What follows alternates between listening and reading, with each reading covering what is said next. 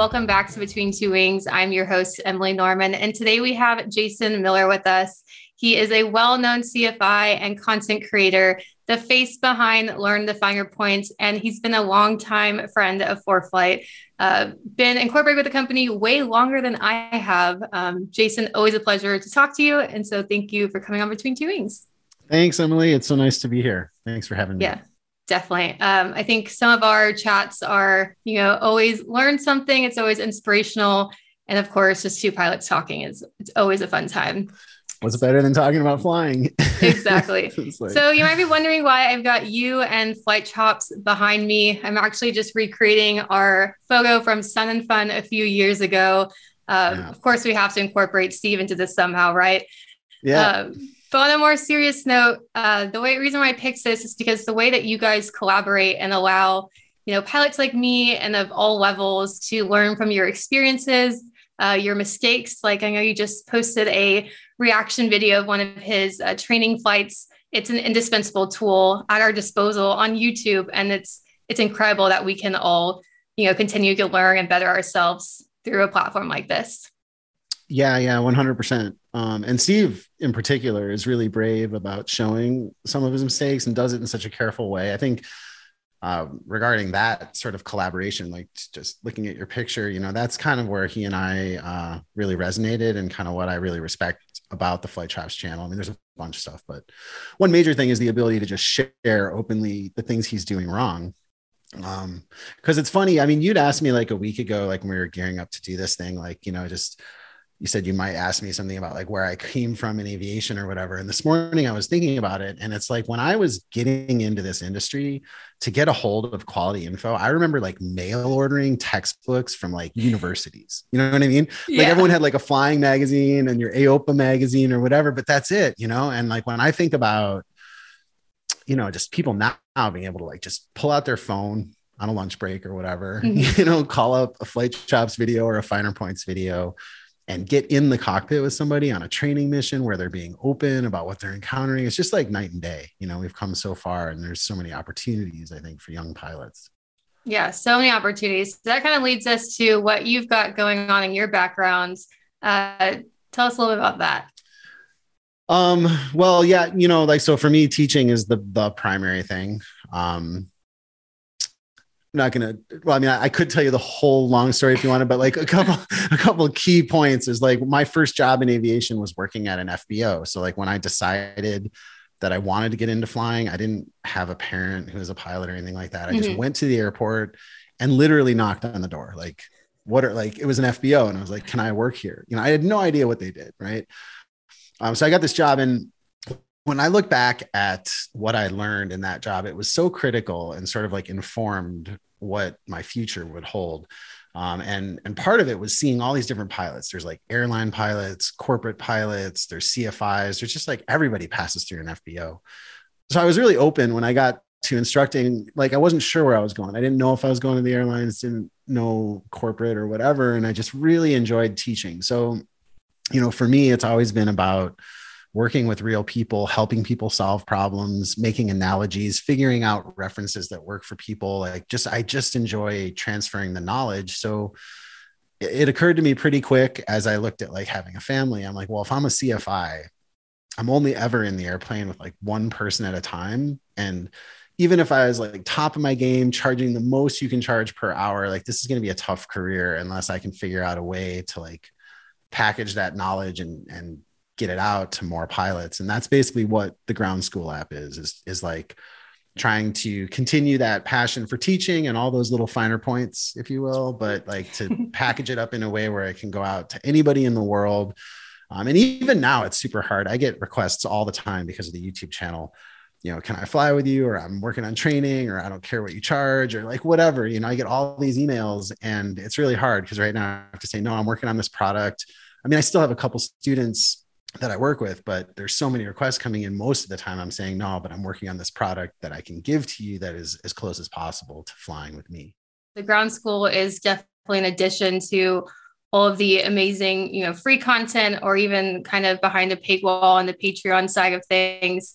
Um, you know, your point of you had to order these books online and there weren't all the online resources. It's, it's truly incredible how you know, the other day I was like, I cannot figure out this instrument approach. And you go to Google or YouTube and you research how to do a DME and right. your video probably your video pops up like all these others. Yeah. And it's just it's an immense amount of information at our fingertips. Uh, it's yeah. quite incredible. It really is. Um, and I think it's great. I think it's great for the industry on multiple levels. But um, you know, I like to talk about that moment at Oshkosh in 2019 when I saw a group of like 15 or 20 11 year old kids trying to get autographs from the STOL pilots. Mm-hmm. You know, they're like hanging out at the STOL field. And I was looking at this, like there's bleachers in the background and there's green grass and someone's selling popcorn and all these kids are lined up to get pilots autographs. And I thought, man, this is like, this has got to be a result of YouTube to some extent, right? The ability mm-hmm. to just, for these kids to just, while they're bored in the car with their parents, look up things that they're interested in and find it you know? Yeah, that's a really big thing. Um, and you know, you've been a CFI for what about 20 years, a little bit more in yeah. the aviation industry, you know, longer than that. Um, what are some of the trends that you're seeing from these external factors uh, on their impact of you know student pilots, you know, flight training in general? Um, I find it to be maybe surprisingly overwhelmingly positive, honestly. Mm-hmm. And I don't know it's kind of hard to um, say specifically what's contributing to the environment that that I'm seeing now. Like it could be COVID, for example, but like the bottom line is, I don't know if this is like this everywhere in the country, but when I go and fly around these days, it's so popular. It's so busy. Every flying school that I know in the Bay Area has like a waiting list essentially. They're looking mm-hmm. for CFIs. They've got students that can't find CFIs um, on a on a Wednesday morning at 11 a.m., I was over at Hayward and they told me there's too many airplanes in the pattern. I have to go somewhere else, you know, and it's like yeah. 11 a.m. on a Wednesday. So I think, um, again, it's hard to say what is causing that, but the, the state of the industry seems really positive. Tons of people are getting into it. Um, I think things like YouTube and Instagram and all these other places where people find what they're looking for help sort of people figure out like like if you're a person looking like what am i passionate about? You're just going to gravitate toward the things you love right? Like if you love nascar you're going to subscribe to the nascar youtube channel but if it's flying you're going to find what you're looking for and i think that's helping folks like stoke their passions and like get into the right industry so they don't be a lawyer for 15 years before they decide i should have been a pilot you know? Yeah um, for sure. yeah so it seems really positive and then i think even in the skills department like when you talk about the dme arc it's like the Finer Points YouTube channel is just chock full of so many videos, VFR videos, IFR videos, travel vlog type videos. You know, there's flight chops, there's the stuff you guys put out in terms of understanding how to use ForeFlight. I mean, you know, somebody asked me yesterday, what, what should I do to get started in flying? They have just from zero, you know, they have nothing. And I was like, well, kind of just, you can kind of dive in to some extent before yeah. you ever spend a penny, right? Like, look around online. I recommended a few channels, our ground school app, of course, free textbooks they can read. Um, but there's a lot to do, you know, now for people getting into aviation. Yeah, it definitely brings a lot of positivity, positivity and makes it more accessible. So diving a little bit into, you know, your experience as a CFI, I think one thing that you really show in your channels and just, you know, always talking to you is that you're really big on finding people's learning languages, what's going to click with them. And with that quality, you always have an analogy that links to the most non aviation related thing, but you tie it back in.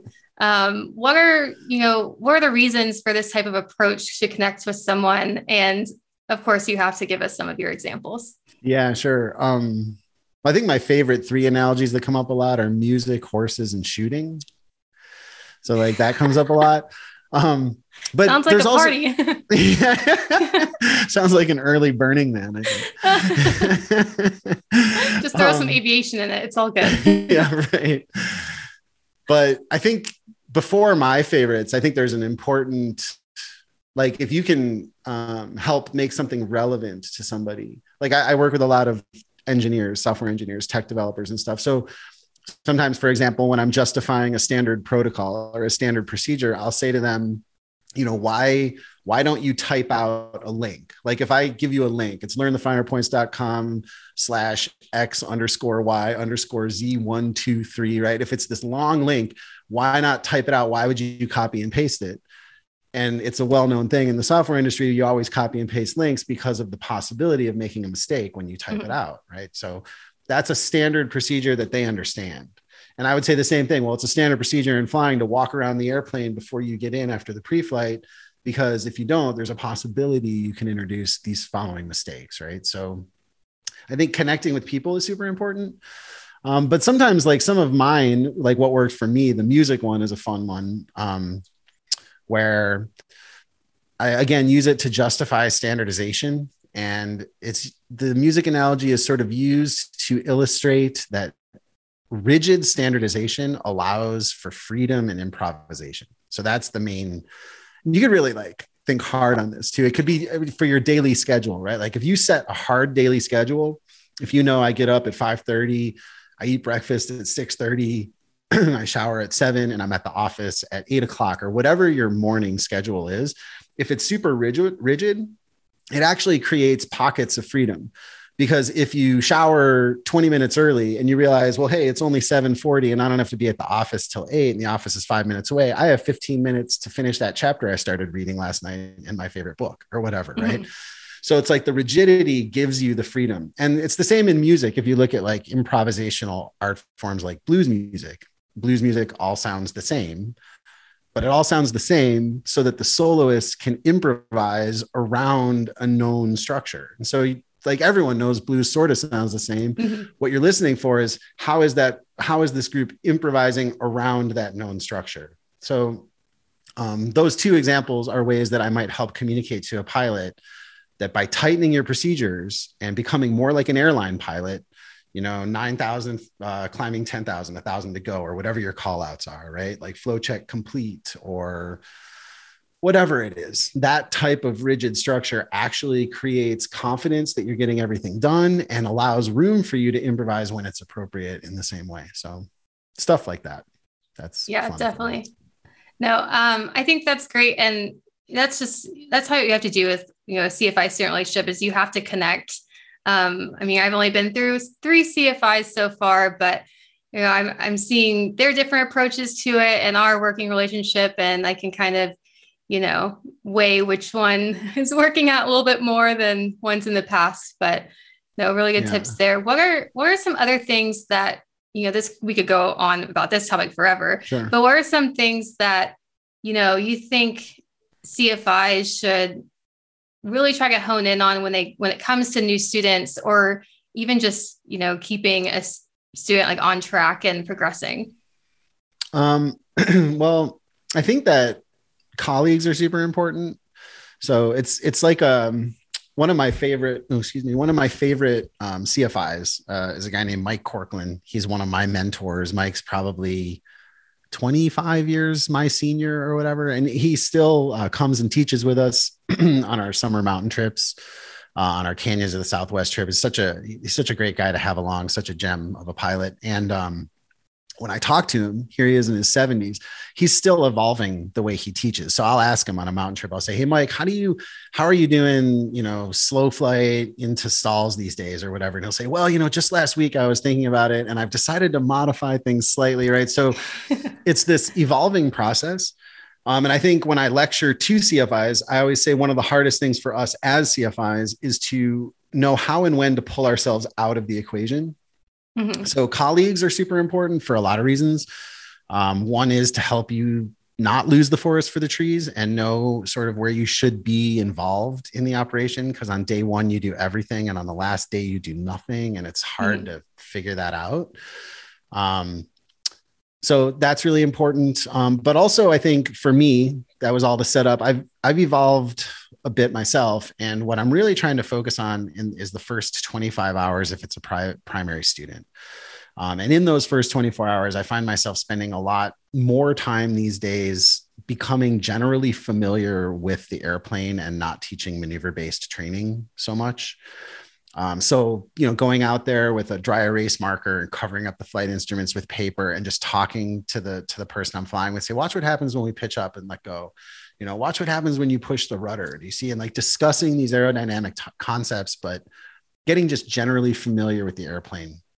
Um, it's it's those first 25 hours are such a huge responsibility for cfis really. It's uh, like it's, it's it deserves a lot of thought because um, at the same time that you're trying to to teach them these very basic things you're also trying to impose some amount of like rigidity and procedures because mm-hmm. you don't want them to be sloppy pilots right? So it's this delicate balance um, and sometimes people ask me on instagram what's the one thing if i could pick one thing in the first 25 hours and so my answer to that is a tight grip on the yoke right so if, if you were my student i would say one of the most important things about the first 25 hours is not having a tight grip on the yoke and we might if you can see my hand, we might fly around like this for a while. Is that a see a pencil? Mm-hmm, yeah. anyway, pencils through my fingers, so it hurts if you grab too tight. Um, but I would want to make sure that your your primacy, your fundamental basic habit, is flying with two or three fingers and using the trim. Um, and I say that because I've discovered a number of problems downstream of a tight grip. So, you know, trim, altitude control, airspeed control, there's all sorts of problems. So if you just solve that one problem up front, um, and these are the kinds of things you'll discover from colleagues. So not just using colleagues as phase checks, but like that would be something you'd get if you went up to a guy like Mike and said, "What do you think is the most important thing in the first 20 hours?" You know, somebody that's out there teaching every day. Yeah, that's a really good point. And um, I think this is a really good example of some of the content you produce. I feel like every time we talk, I'm, I'm learning something. I feel like you're always giving a ground lesson to some extent. Um, no, I know I you have a it. lot of, I know, deep rooted. I know you have a lot of really good videos that touch on some of these topics from the pilot and um, CFI perspective, or even just rusty pilots, you know, trying to get back into aviation or improve their skills. Um, so, you know, you are kind of always wearing the CFI hat. Uh, it's really coming out, even just talking to you now.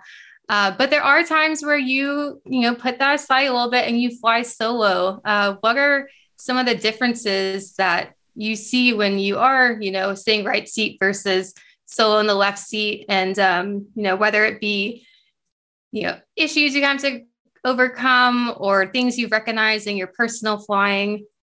Yeah, it's um, it's really different is the is the first thing. I mean, CF as a CFI, and you're right, I'm mostly wearing the CFI hat, but as a CFI, you're a coach and you're trying to get the person you're flying with to their best game. Like you're trying to make them as good as they can possibly be. So it's really not about you, it's about this ideal. Like you have this perfect, they're they're they're fighting perfection, basically, right? You want them to be perfect. Um, so when I'm flying, my family or whatever and i'm in the left seat it's just like this battle going on in my head i'm i'm now held accountable to the things that i know i would want myself to do um, but that's not automatic it's not just because like if it's easy for me to sit here and judge you right like if you and i fly together oh emily you should have more call outs more flow checks more things whatever and i'm oh, not yeah. wrong right like, yeah, I would going, love that evaluation one day. right. And we're going for perfect. So I'm not going to tell you to be like a B minus. Oh, you're good enough. That's fine. Right. I'm going to, I'm going to, I'm going to try to get you to perfect. So the same thing when I'm in the left seat, I'm not perfect, but I, I have that objective self, you know, trying to bring my game to that perfection. And, and it doesn't really ever get there, but it's, it's the struggle that counts, right? Like you have to be trying for it. And I think I said this to my uh, one of my editors just got his private two days ago, and um, I said to him, we were talking about personal minimums, right? Because he took his wife flying after he got his certificate, and we are talking about personal minimums. And I asked him if he had a set, if he had them written down, or anything like mm-hmm. that. Um, and there's a funny thing here with with when I lecture, I'll say to people like, "How many people have personal minimums?" And like 70% of the room might raise their hand. But if I say like, how many of y'all have like written them down? Like you have them written down somewhere where you could like hand them to me, you know, 80% of those hands go down. So we're down to, we're like, it's just a couple hands out there that have actually written them down. And so I will say after, you know, more than 20 years of flying regularly, that when I fly by myself, I find one of the absolute most difficult things for all of us in this unregulated part 91 environment is is holding ourselves accountable to the stuff we decided ahead of time we were going to mm-hmm. do right? And i'm no different. Um, so when i sit down in the airplane it's a struggle sometimes not and not all the time. I mean if it's a beautiful day and i've got no schedule it's like whatever but if i'm 10 minutes late to get to a lesson you know should i do the run up while i'm taxiing or should i stop in the run up area? Like these are small decisions that like go through your head and you're like you have to really fight against the unregulated ability to just do whatever you want. And um, that's no different the more experience you get, it's probably even harder. And that's one of the things that keeps professional pilots so safe is they're yeah. uh, constrained in so many ways. Yeah, definitely. When you don't have those constraints, you know, you have to hold yourself accountable or reach out and find someone who will do that as well. I mean, kind of yeah. goes back to the aviation community is incredible and we're always trying to help each other and keep each other safe in this uh, unforgiving hobby that we all enjoy so much. yeah, it is. It's just unforgiving. That's right. so you can't, you have to have these processes that would prevent you from doing something stupid. Yeah. Well, I know we could go on and on about, you know, all different aspects of being a CFI, your experience. Um, but we have to end it at one point. So I highly encourage everyone to either go to learnthefinerpoints.com, uh, check them out on YouTube, Instagram, all the social media platforms um, to really just learn more. You know, pilots are always learning, whether you're a newer pilot like me or a CFI who's just trying to learn how to adapt their, uh, you know, lessons and training to new students. So definitely check those out. And Jason, thank you so much for coming on Between Two Wings. It's always so fun to chat with you. I always feel like I need to bill you or you know send you money because you've taught me something each time we chat but um, I think ForeFlight's got you covered. Right. Yeah, we'll be good there. So, yeah, but thank you again so much for coming on Between Two Wings. No, thanks for having me, Emily. It's always fun to talk. For sure. And everyone, thanks so much for tuning into this episode Between Two Wings. We'll see you next time.